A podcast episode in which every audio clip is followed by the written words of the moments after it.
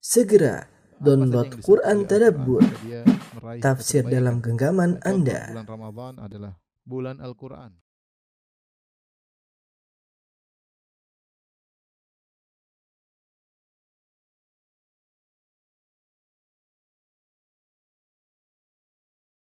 Bismillahirrahmanirrahim. Assalamualaikum warahmatullahi wabarakatuh. Alhamdulillahi ala ihsanih wa syukrulahu ala taufiqihi wa amtinanih.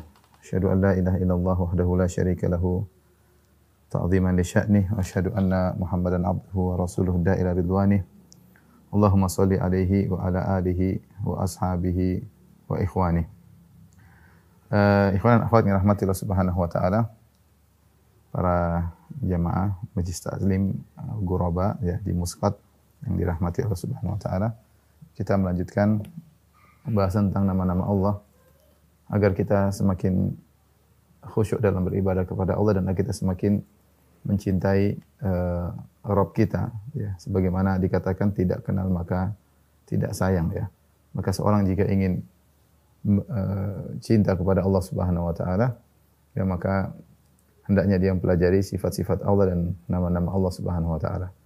Sebagaimana telah diumumkan pada kesempatan kali ini kita akan bahas tentang dua nama Allah, Ar-Rahman, Ar-Rahim.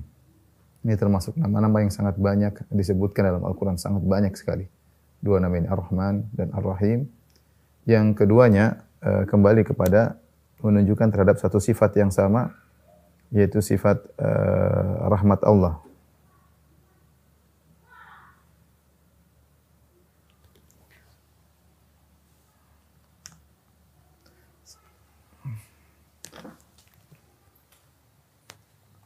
Jadi ada uh, Ar-Rahman,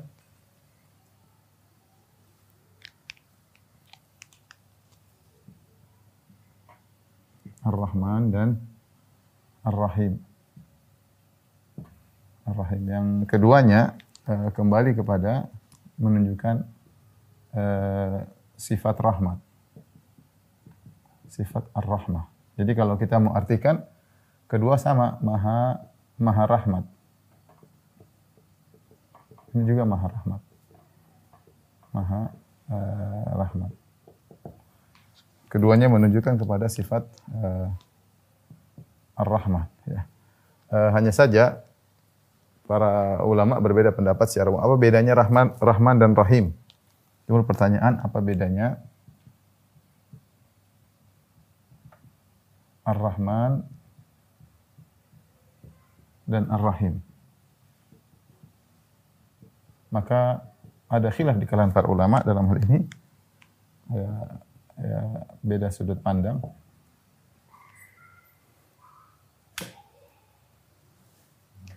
Uh, dua pendapat, ya. Yang pertama mengatakan bahwasanya uh, Ar-Rahman dan Ar-Rahim maknanya sama.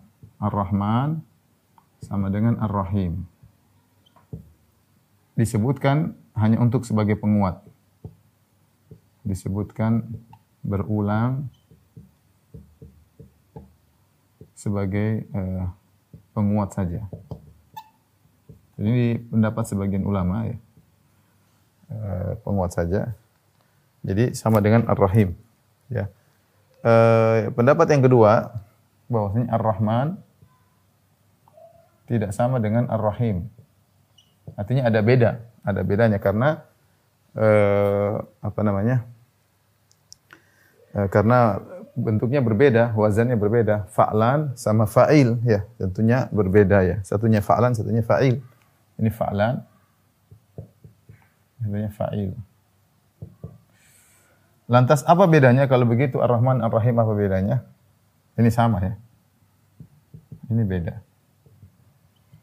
Kalau begitu apa bedanya? Maka ada khilaf lagi dalam hal ini. Ada secara umum dua pendapat. Pendapat pertama mengatakan ya bahwasanya eh, ini pendapat jumhur ulama jumhur. Bahwasanya Ar-Rahman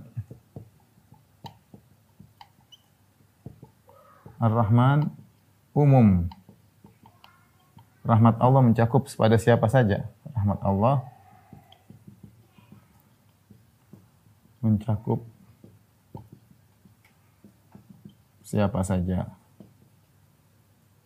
mukmin maupun kafir, mukmin dan kafir.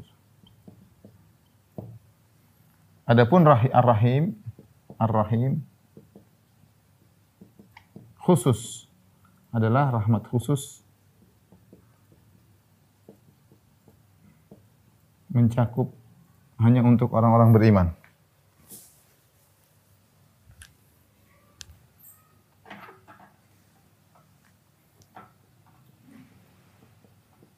Untuk orang-orang beriman.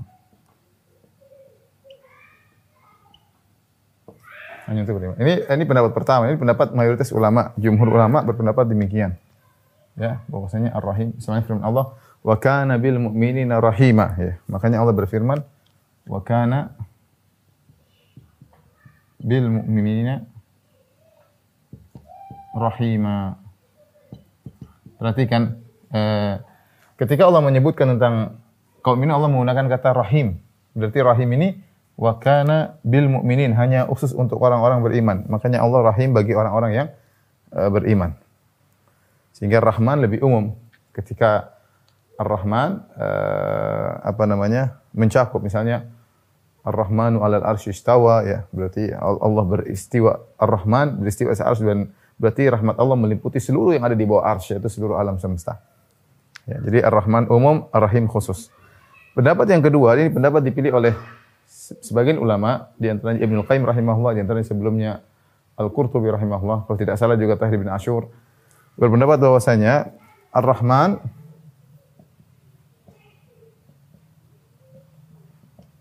eh, terkait dengan sifat rahmat yang sangat luas, sifat rahmat Allah yang sangat luas, yang sangat uh, luas, yang ada pada zat Allah, yang ada pada itu sifat Allah, yang berkaitan dengan sifat Allah. Jadi berkaitan dengan sifat Allah yang sangat luas, yang sangat besar. Makanya Ar-Rahman fa'lan, wazan fa'lan itu menunjukkan uh, apa namanya mubalaghah. Misalnya Rayyan, Rayyan itu dari Ray maksudnya sudah benar-benar hilang dahaga. Syaba'an benar-benar kenyang, ya, misalnya Godban benar-benar marah. Kalau Rahman maksudnya benar-benar rahmat. Godban maksudnya benar-benar marah. Kalau Rahman maksudnya benar-benar memiliki sifat rahmat. Jadi Ar-Rahman itu menunjukkan sifat Allah Subhanahu wa taala. Menunjukkan sifat Allah, yaitu rahmat Allah yang sangat besar, ya, sangat besar. Makanya tadi wazannya wazan fa'lan. Makanya wazannya wazan fa'lan, ya, seperti Godban, ya, Godban, kemudian Syaba'an, Rayyan, banyak, apa namanya, fa'lan menunjukkan uh, apa namanya uh, benar-benar, ya, jadi benar-benar penyayang, makanya disebut dengan Ra- maha penyayang. Ar-Rahim uh, menunjukkan keterkaitan sifat tersebut, sifat rahmat Allah kepada makhluk-makhluknya. Ya. Makanya menggunakan kata bi, makanya menggunakan kata bi. Bil mu'minina wa kana bil mu'minina rahima. Ya. Innallaha bin nasi la raufur rahim, ada bi. Uh, apa namanya? Makanya ada kata bi. Tapi misalnya ya, apa namanya wa kana bil mu'minina rahima, wa kana bil mu'minina rahima. Ya, ada ada bi di sini, artinya keterkaitan keterkaitan sifat rahmat tersebut kepada makhluk itu disebut Ar-Rahim. Jadi Ar-Rahim sama Ar-Rahman. Ar-Rahim ini sebenarnya sama, cuma Ar-Rahman itu berkaitan dengan sifat Allahnya, sifatnya Ar-Rahim berkaitan dengan keterkaitan dengan makhluk yang terkena rahmat tersebut, ya. Ini uh, khilaf di kalangan para ulama tentang beda antara Ar-Rahman dan Ar-Rahim. Uh, mana yang lebih kuat? Dua-duanya tentu punya dalil, ya. Tetapi saya katakan pendapat yang kedua ini lebih kuat. Kenapa? Uh, ini lebih kuat. Pendapat ini lebih kuat.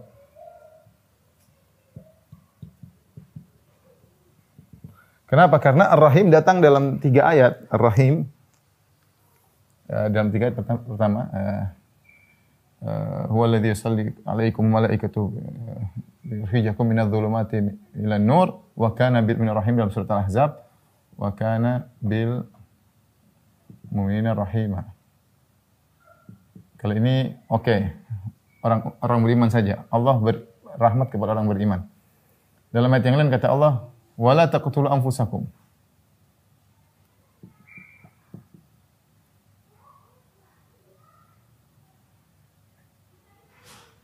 Anfusakum innallaha kana bikum rahima. Innallaha kana bikum rahima. Ada ayat lain lagi, misalnya Allah Subhanahu wa taala, innallaha bin-nasi la-raufur rahim. Innallaha bin-nasi la-raufur rahim. Kemudian juga firman Allah Subhanahu wa taala yang terakhir, yang keempat ya, keempat ya. Huwal apa namanya? Abu yuzilakum yuzilakum fil fil bahri litabtaghu min fadlihi innallaha kana bikum rahima. Innallaha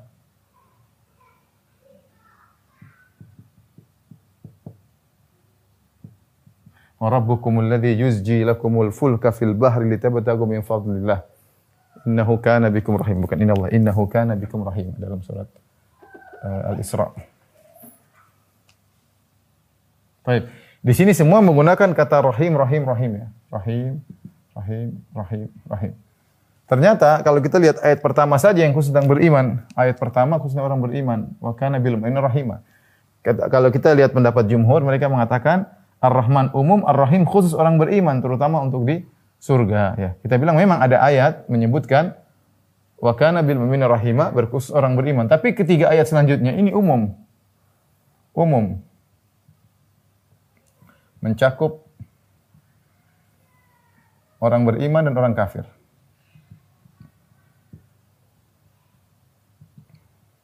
Pertama firman Allah Subhanahu wa taala, "Wa la taqtulu anfusakum innallaha kana bikum rahima." Jangan kalian bunuh diri kalian, umum. Larangan kepada manusia secara umum. Orang umum jangan, "Innallaha kana bikum rahima." Mungkin ini kurang jelas. Lebih jelas lagi, "Innallaha bin-nasi la-ra'ufur rahim." Bin-nas ini jelas, an-nas mencakup orang beriman dan orang kafir. Dan dalam Al-Quran kalau disebut ya ayuhan nas itu umum. Beda dengan ya ayyuhalladzina amanu. Ya ayyuhalladzina amanu orang beriman. Tapi kalau ya ayuhan nas duriba masalun fastami'u lah. Ya ayuhan nas taqu rabbakum. Inna zalzalat sa'ati syai'un 'adzim. Ya ayuhan nas, ya ayuhan nas. An-nas maknanya umum, mencakup orang beriman, orang kafir. Innallaha bin-nasi ra'ufur rahim. Demikian juga dalam surat Al-Isra'. Wa rabbukumul ladzi yuzji lakumul fulka fil bahri litabtaghu min fadlillah min fadlihi. Innahu kana bikum rahima. Justru ayat itu berkaitan tentang Allah mengingatkan orang musyrikin yang berbuat kesyirikan, maka Allah jelaskan Rabbukumul ladzi yuzji lakumul fulka fil bahri litabtaghu min fadlillah min fadlihi innahu kana bikum rahima. Rabbmu lah yang telah membuat kalian bisa ber, ber, apa, berlabuh di lautan, menundukkan lautan buat kalian agar mereka tidak berbuat syirik. Justru ayat ini berkaitan dengan orang-orang musyrikin Arab. Ya, makanya yang pendapat yang lebih kuat adalah pendapat Ibnul Qayyim rahimahullahu taala, eh, bahwasanya Rahim adalah sifat Allah terkait dengan makhluk. Rahim adalah sifat Allah terkait dengan uh, dengan makhluk. Ya. Ya. Dalam Al-Quran, Ar-Rahim disebut sendirian ada sekitar uh, empat ayat. Adapun Ar-Rahman banyak ya. Adapun Ar-Rahman, ya. Tadi kita bilang Ar-Rahim uh, sekitar empat ayat disebut sendirian ya. Adapun Ar-Rahman banyak ya. Ar-Rahman banyak ayat. Uh, kalau digandingkan lebih banyak lagi ya. Ar-Rahman seperti Ar-Rahman al-Arsy istawa. Al-Arsy istawa. Misalnya, Qul huwa Ar-Rahman, Qul huwa Allah wa huwa Ar-Rahman.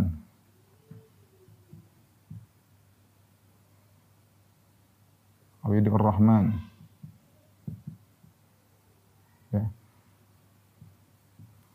Ayyamma tad'u falahul asmaul husna ya wa hum yakfuruna birrahman, banyak sekali.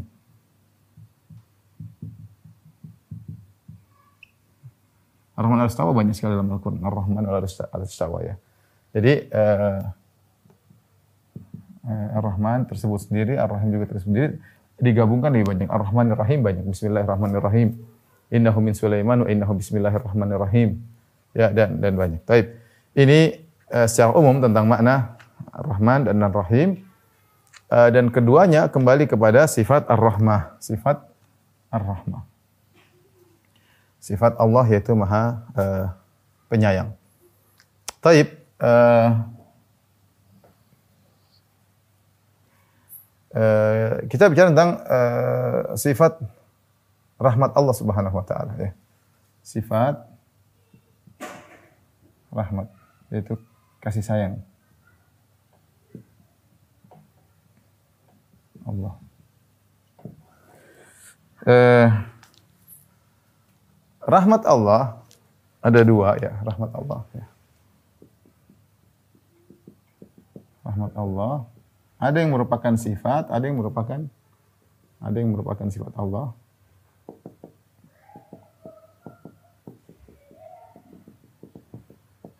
Ada yang merupakan makhluk Allah. Ada rahmat yang merupakan makhluk. Rahmat yang merupakan makhluk.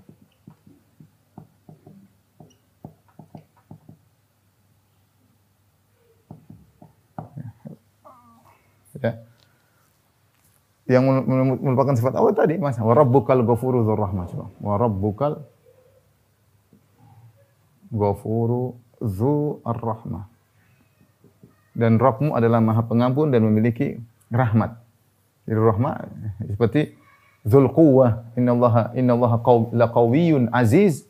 Qawi, kemudian dalam ayat yang lain dzul quwwah, dzul quwwatil matin. Jadi Allah yang memiliki rahmat, yaitu Allah memiliki sifat rahmat.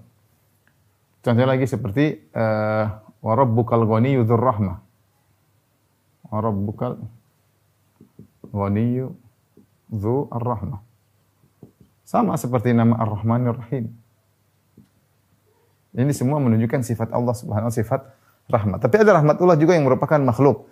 Seperti uh, kata Allah Subhanahu wa taala eh eh huwallazi apa namanya? Uh, yursilur riyaha bushran bainar yaday rahmati wa huwa alladhi yursilur riyaha bushran baina yaday rahmati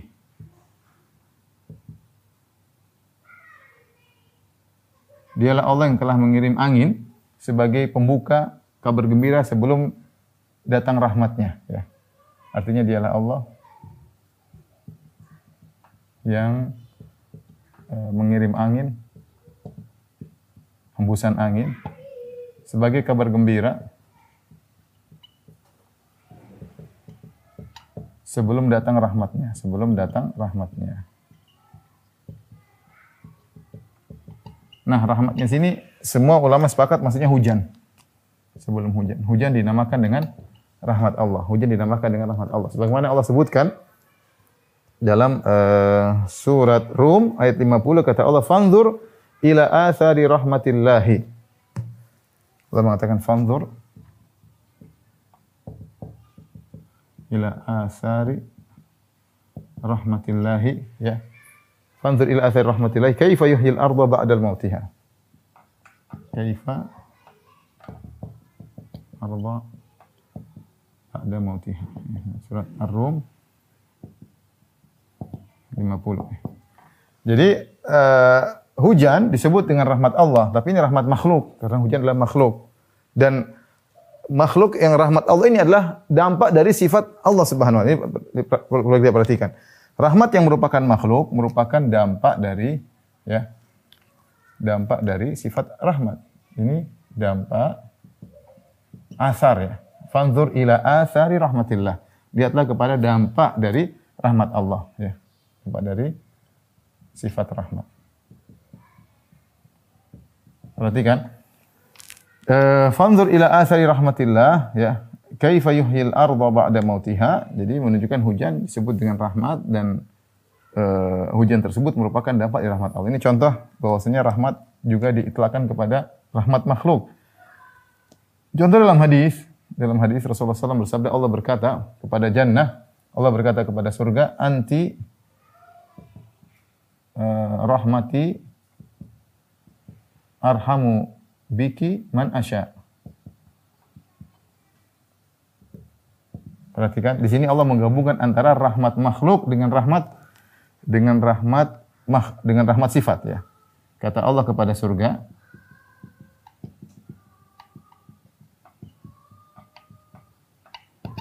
engkau adalah adalah rahmatku yang denganmu denganmu aku merahmati siapa yang aku sukai, siapa yang aku kehendaki. Perhatikan di sini Allah Allah mengatakan engkau adalah rahmatku. Ini makhluk. Ini makhluk. Surga adalah rahmat Allah, makhluk. Yang dengan surga tersebut Allah menampakkan sifatnya, dengan denganmu aku merahmati. Ini sifat. Ini sifat. Perhatikan. Rahmat ini adalah makhluk. Rahmat inilah sifat. Setelah uh, sifat ya. Demikian juga di antara rahmat yang merupakan makhluk, seperti Allah memiliki seratus rahmat ya. Allah turunkan satu di atas muka. Dalam hadis masyhur, Allah punya seratus rahmat, Allah turunkan satu di atas muka bumi. Dengan rahmat yang satu tersebut, maka seorang ibu sayang kepada anaknya, seorang seekor binatang buas sayang kepada anaknya ya. Dengan rahmat tersebut makhluk ya ta'ataf bainahum, mereka saling menyayangi di antara mereka. Itu satu rahmat, dan Allah sisakan sembilan puluh sembilan rahmat uh, untuk di akhirat ya. Betapa luas rahmat yang akan diperoleh oleh para penghuni surga di akhirat kelak. Yang diturunkan oleh Allah baru satu rahmat. Itu satu rahmat makhluk. Rahmat makhluk. Taib ini uh, habis ini kita uh, taib ini sifat sifat rahmat. Uh, di antara sifat rahmat, sifat ini ditolak oleh sifat rahmat, rahmat Allah, kasih sayang Allah, ditolak oleh para penolak sifat, ya Asy'ariyah, Mu'tazilah ya, oleh para penolak sifat.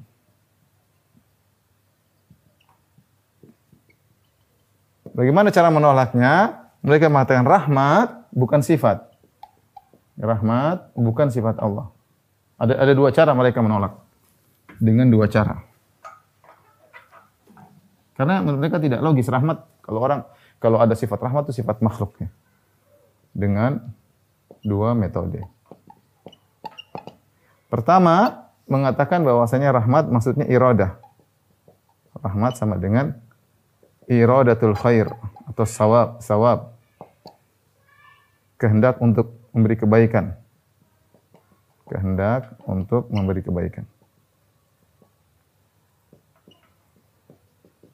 Hmm, metodenya orang Asy'ariyah, mereka dengan dua metode. Rahmat adalah sifat iradah, kehendak untuk memberi kebaikan.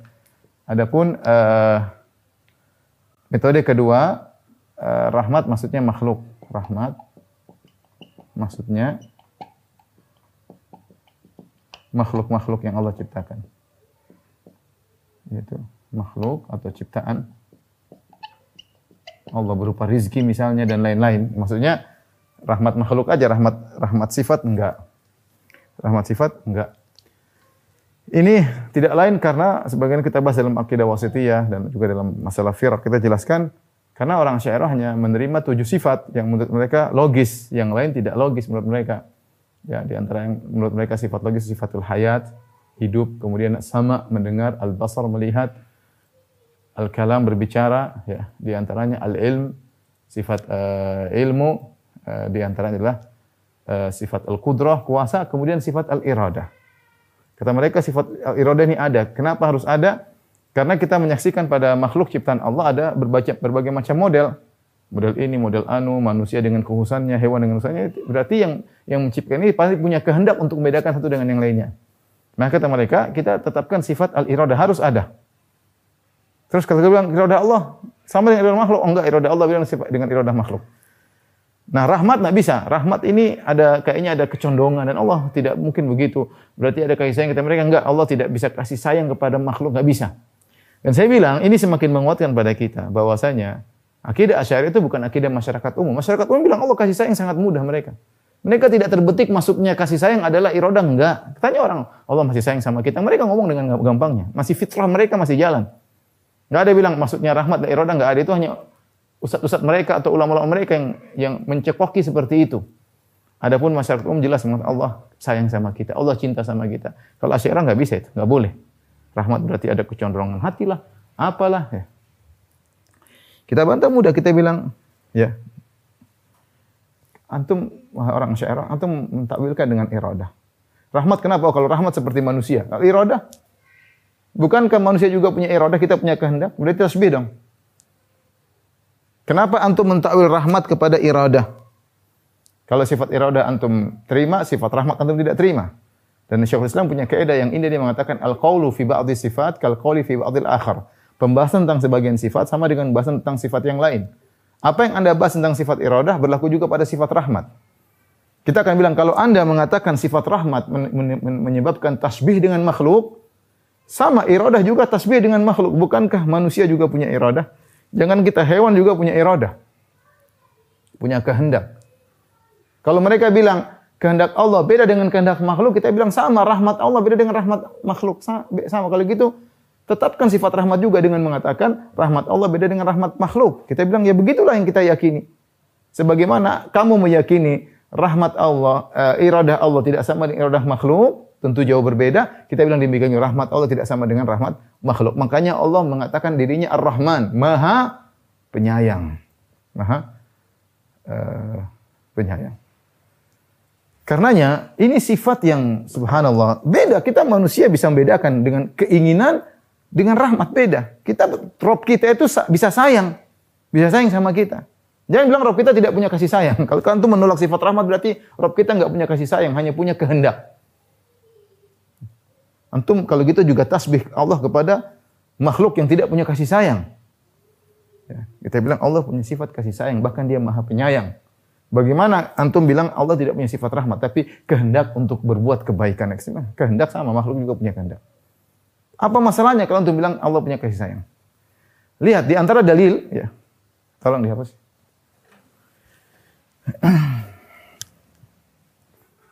Tapi di antara uh, bukti atau dalil bahwasanya Allah memiliki sifat rahmat, ya. Banyak sekali Allah menggandengkan antara sifat rahmat Allah dengan sifat rahmat makhluk, dan Nabi pun lakukan demikian. Contoh, ketika Nabi sallallahu alaihi wasallam, ya, dalam suatu kondisi, dalam Sahih Muslim, ketika ada seorang ibu yang mencari anaknya yang hilang.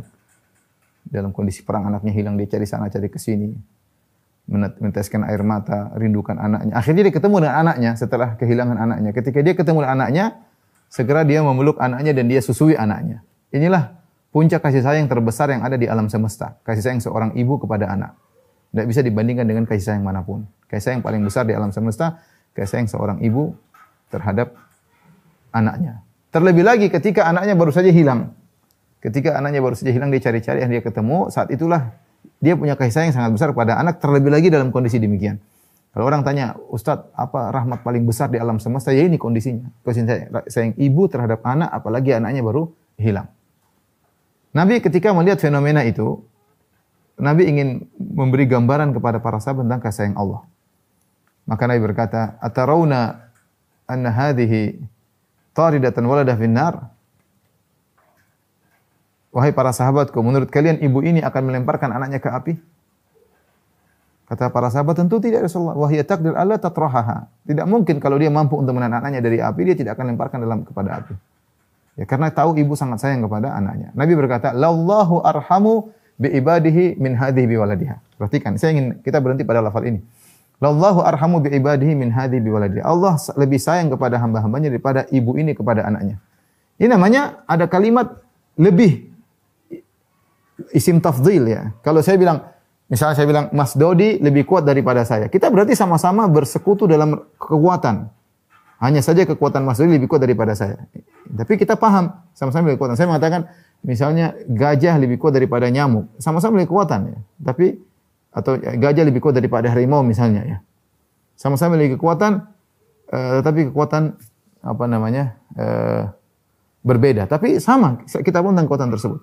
Harimau lebih kuat daripada manusia misalnya. Harimau dan manusia sama-sama bersekutu dalam kekuatannya. Tapi kekuatan harimau lebih kuat daripada kekuatan manusia. Meskipun sama-sama kena corona ya. Tapi intinya, ketika ketika Nabi bercerita tentang kasih sayang seorang ibu, Nabi berkata, "Lallahu arhamu," pakai isim tafdhil. "Lallahu arhamu bi ibad." Sungguh-sungguh Allah lebih sayang kepada hambanya daripada ibu ini kepada anaknya. Berarti kan sama-sama bersekutu dalam sifat sayang. Bukan Allah sedang sifat iradah manusia tentang sifat sayang, enggak nyambung. Kalau diartikan, jadi artikan begini, kalau menurut versi Asy'ariyah, Allah lebih berkehendak kepada hamba-hambanya daripada ibu sayang kepada anaknya. Enggak nyambung. Sifat kehendak sendiri, sifat sayang sendiri. Kita dalam bahasa dibedakan, dalam bahasa Arab, dalam kamus dibedakan. Iradah, kehendak dengan sayang beda. Sementara Nabi shallallahu alaihi wasallam sedang membandingkan agar dipahami. Ya kalau ternyata yang dibandingkan tidak nyambung dengan yang untuk di, di, di muqarana, untuk komparasi, ya berarti tidak berarti Nabi tidak pandai menjelaskan. Saya ulangi, ketika Nabi mengatakan Allahu arhamu bi ibadihi min hadbi waladiha, Allah lebih sayang kepada hamba-hambanya daripada ibu kepada anaknya, berarti yang dibandingkan adalah komparasi, adalah dikompar adalah kasih sayangnya, sifat kasih sayang. Sifat kasih sayang. Nah, kalau sifat kasih sayang Allah ternyata maksudnya iroda, enggak nyambung. Jadi ini menunjukkan bahwa Allah memiliki sifat kasih sayang. Bahkan Nabi ingin menanamkan hal ini. Kita harus sayang, dia tahu bahwasanya Allah lebih sayang kepada kita daripada ibu kita kepada kita. Beda ya akhi, kalau beda kehendak, kehendak beda. Beda kalau kita merasakan Tuhan kita sayang sama kita. Ada beda enggak? Beda, kita lebih sayang kepada Allah, lebih cinta kepada Allah. Lebih takut kepada Allah, tidak ingin membuat Allah murka karena kita tahu Allah sayang kepada kepada kita. Kita husnuzan kepada Allah. Beda kehendak-kehendak, kehendak tidak ada. Beda, kehendak itu lain ya. Kehendak lain dengan kasih sayang. Contoh lagi seperti dalam Al-Quran, Allah menggunakan wa anta khairur rahimin, wa anta arhamur rahimin. Dua. Ya. Wa huwa arhamur rahimin, wa anta khair, wa anta arhamur rahimin, wa anta khairur rahimin. Allah menggunakan dua lafal arhamur rahimin. Ar-rahimin maksudnya uh, yang, yang yang penyayang, tapi Allah arham. Sama isim tafdhil lagi. Arhamur rahimin artinya yang yang paling penyayang di antara para penyayang. Ya kalau ternyata Allah bukan memiliki sifat sayang, maka tidak perlu pakai isim tafdhil. Saya ulangi, ini penting, isim tafdhil menunjukkan ada bersekutu dalam satu sifat yang sama, hanya saja satunya lebih, levelnya lebih tinggi daripada yang lainnya. Ketika Allah mengatakan tentang dirinya Arhamur Rahimin, yang yang paling penyayang daripada yang penyayang, ini berarti sama-sama menyayangi. Jangan diartikan satu iradah, satu sayang, enggak enggak nyambung. Sama seperti wa khairur wa huwa khairur rahimin wa anta khairur rahimin, dan engkau adalah sebaik-baik penyayang. Ya, berarti di antara dia penyayang-penyayang tersebut ada Allah di antara penyayang tersebut, namun Allah yang the best, yang paling terbaik. Itu paham, itu yang di, bisa dipahami. Jadi Allah memiliki sifat uh, kasih sayang. Tidak sama dengan sifat iradah. Uh, taib. Adapun sifat kasih sayang Allah Subhanahu wa taala memiliki beberapa sifat ya.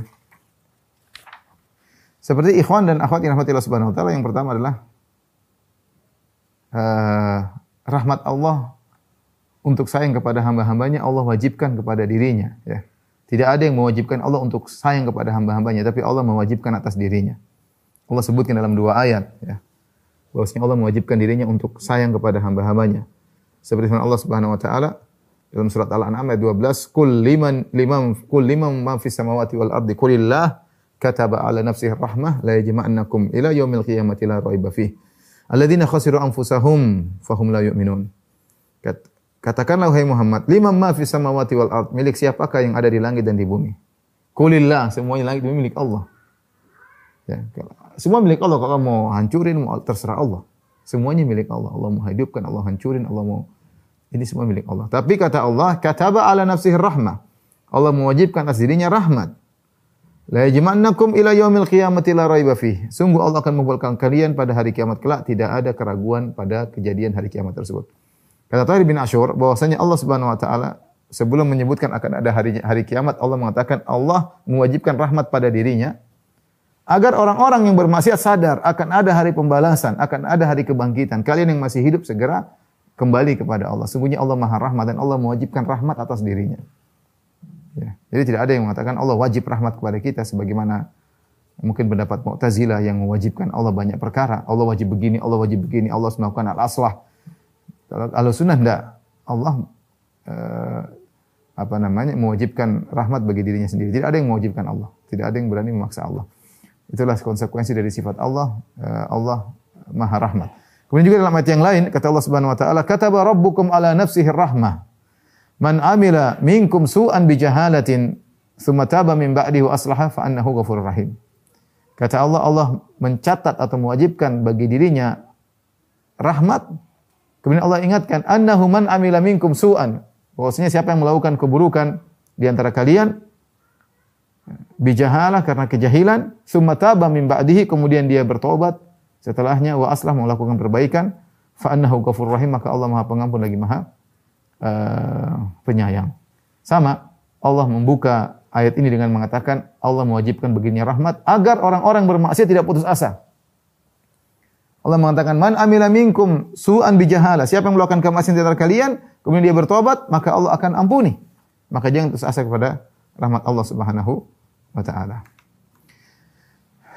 Kemudian uh, di antara hal yang berkaitan dengan sifat rahmat Allah Subhanahu wa taala, bahwasanya dalam hadis kata Rasulullah sallallahu alaihi wasallam, "Inna rahmati sabaqat ghadabi." Sungguhnya rahmatku mendahului kemurkaanku. Sungguhnya rahmatku mendahului kemurkaanku. Artinya Allah lebih senang jika hamba-hambanya e, bertobat, Allah kasih kesempatan, tidak langsung Allah azab. Karena rahmat Allah mendahului e, kemurkaan Allah. Makanya kalau seorang melakukan kebaikan, Allah lipat gandakan sampai sepuluh kali lipat minimal, sampai tujuh ratus kali lipat, bahkan ila adhafin katsirah, berlipat-lipat, bahkan bighairi hisab, tanpa batas. Adapun melakukan maksiat maka Allah cuma hitung satu. Bahkan kalau cuma niat tidak dianggap, ya tidak dianggap. Beda kalau kebaikan, baru niat sudah dicatat uh, pahala, ya. Jadi rahmat Allah mendahului kemurkaan Allah Subhanahu wa taala. Ya. Di antaranya Allah Subhanahu wa taala, ya, tidak segera membinasakan orang-orang yang membangkang kepada Allah. Dalam surat Al-An'am ayat seratus tiga puluh tiga kata Allah, "Rabbukal ghaniyyu dzur rahmah. Iyasha yudhibukum wa yastakhlif min ba'dikum ma yasha." Kata Allah, sungguhnya Allah maha kaya dan maha rahmat. Kalau Allah berkehendak, kalian tukang maksiat yang orang syirik, Allah akan binasakan dan Allah ganti dengan yang lain. Tapi Allah tidak melakukan. Supaya kalian sadar. Kasih waktu untuk sadar. Rahmat Allah mendahului kemurkaannya. Ada kesempatan untuk sadar. Allah turunkan, utus para rasul. Allah tunjukkan tentang keesaannya. Tanda-tanda yang menunjukkan Allah Maha Esa. Ya. Tetapi mereka tetap membangkang dan akhirnya mereka akan diazab. Ya. Kemudian juga uh, dalam ayat yang lain kata Allah Subhanahu wa taala dalam surat Al-Kahfi lima puluh delapan, "Wa rabbukal ghafuru dzur rahmah, law yu'akhidhuhum bima kasabu la'ajjala lahumul adzab." Dan Rabbmu Maha Maha Pengampun lagi Maha Rahmat. Kalau Allah mengazab mereka atas perbuatan mereka, maka Allah akan segerakan azab, tapi ternyata Allah tidak segerakan azab. Tidak lain kenapa? Agar mereka segera bertobat karena rahmat Allah mendahului kemurkaan Allah Subhanahu wa taala. Di antara hal yang berkaitan dengan sifat rahmat Allah, rahmat Allah sangatlah luas. Ya. Allah sebutkan dalam beberapa ayat seperti firman Allah Subhanahu wa taala, ya. "Fa in kadzdzabuka faqur rabbukum dzu rahmatin wasi'ah, dzu rahmatin wasi'ah." Kalau mereka mendustakan engkau hai Muhammad, katakanlah Rabbmu rahmatnya sangat luas. Ya. Karena mereka mengatakan, "Kenapa wahai Muhammad, turunkan azab?" Rabbana ajil lana ya, wa qalu rabbana ajil lana qittana qabla yaumil hisab. Ya Rabb kami, segera turunkan azab kepada kami.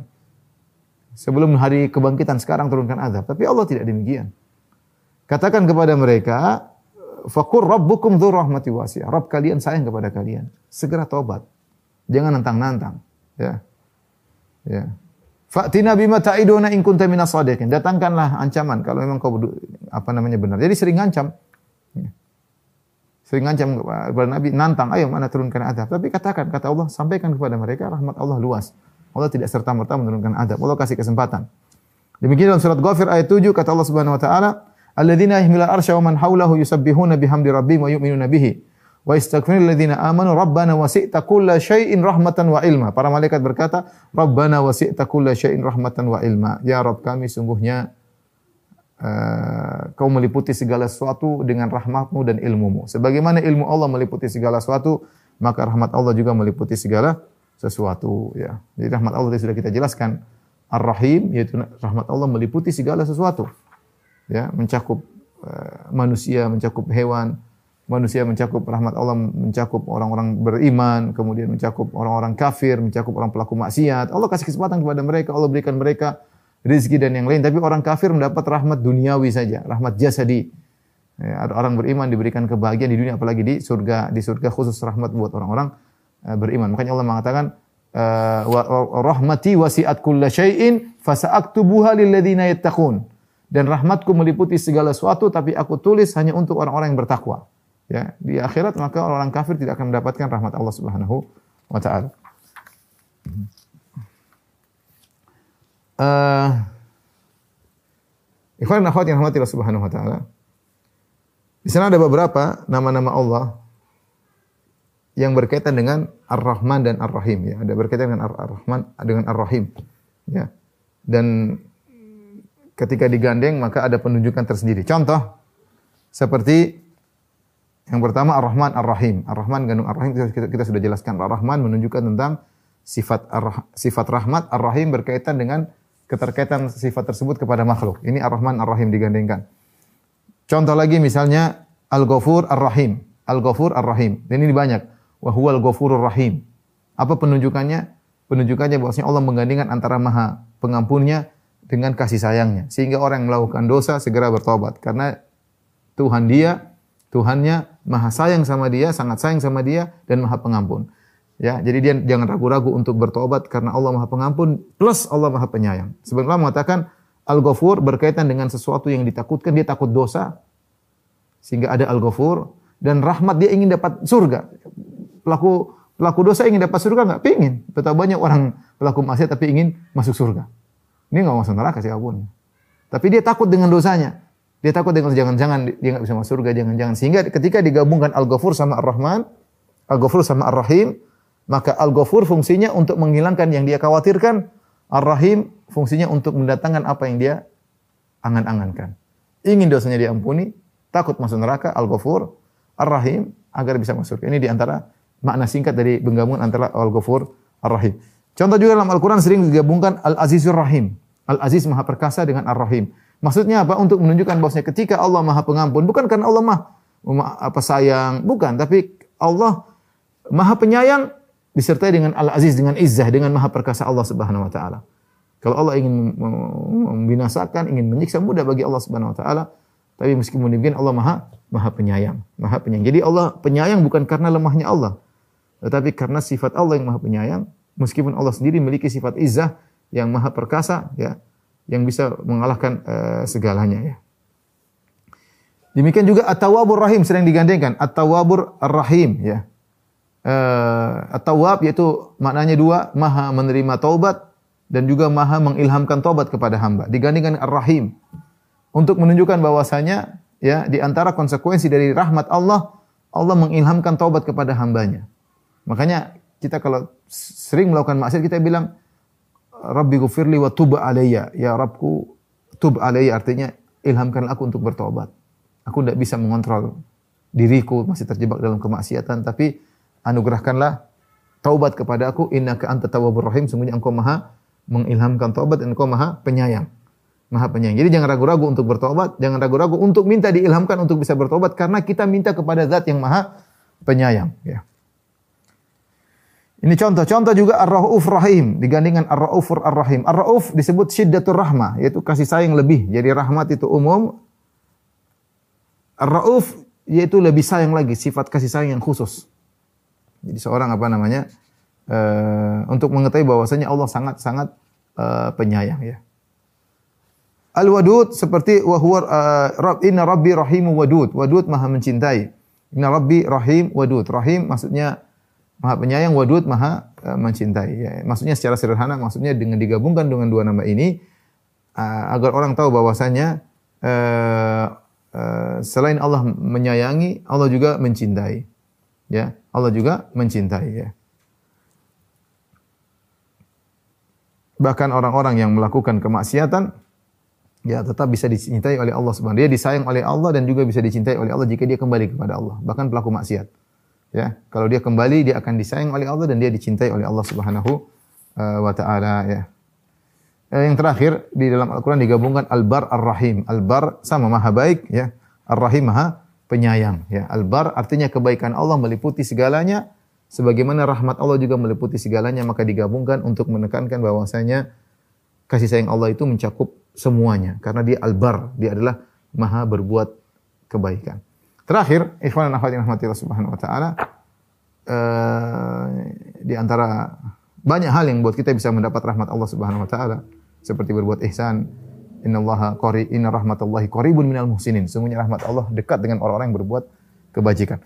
Tapi di antaranya, kalau kita ingin disayang oleh Allah, kita sayangi, kita juga menyayangi makhluk Allah Subhanahu wa taala. Dalam hadis kata Nabi sallallahu alaihi wasallam, ar-rahimuna yarhamuhumur rahman. Sungguhnya orang-orang yang pengasih akan dikasihi oleh Allah. Irhamu man fil ardi yarhamkum man fis sama. Rahmatilah yang ada di atas muka bumi, manusia, hewan. Niscaya yarhamkum man fis sama. Niscaya yang di langit akan rahmat kepadamu. Ya. Al-jazaa' min jinsil amal. Balasnya dengan perbaik, dengan perbuatan. Kalau engkau di dunia merahmati orang-orang di dunia, merahmati tetangga, anak-anak, istri, suami, sama manusia, yang di langit akan merahmatimu. Bahkan rahmat kepada uh, kepada hewan, ya. Ketika uh, seorang berkata kepada Rasulullah, "Ya Rasulullah, uh, saya ingin nyembelih nyembelih kambing, tapi saya arhamuha, tapi saya kasihan, saya sayang sama kambing ini." Kata Nabi sallallahu alaihi wasallam, "Syat in rahim taha rahimakallah." Bahkan kambing yang akan kau sembelih, kalau kau sembelih dengan kasih sayang, artinya uh, tidak kasar, tidak uh, ya, uh, maka niscaya Allah akan sayang kepadamu. Sebagian orang kalau nyembelih kasar, ya, seperti sapi disembelih. Sapinya belum mati, masih gerak-gerak, sudah dipotong kakinya, sudah kayak tidak ber, kayak tidak apa berkepri berkepri sapian, ya, tidak berkepri manusiaan. Gimana sapinya belum mati sudah dipotong kakinya, segera potong kepalanya, dia masih gerak-gerak. Tidak begitu sih, biarin dulu sampai dia tenang baru kemudian. Ya, jadi ketika seorang menyembelih eh, apa namanya dengan kasih sayang, maka dia akan disayang oleh Allah Subhanahu wa taala. Inilah eh, ikhwan dan akhwat yang rahmati Allah Subhanahu wa taala bisa sampaikan. Eh, kita harus mengenal Rabb kita Maha Penyayang, lebih sayang daripada ibu kita sendiri, daripada orang tua kita. Maka seorang yang mengerti akan sifat-sifat Allah ini, maka dia akan senantiasa husnudzan kepada Allah, tidak putus asa kepada Allah Subhanahu wa taala. Wallahu a'lam bishawab, demikian saja yang saya sampaikan. Kurang lebih saya mohon maaf. Wabillahi taufiq wal hidayah. Assalamualaikum warahmatullahi wabarakatuh.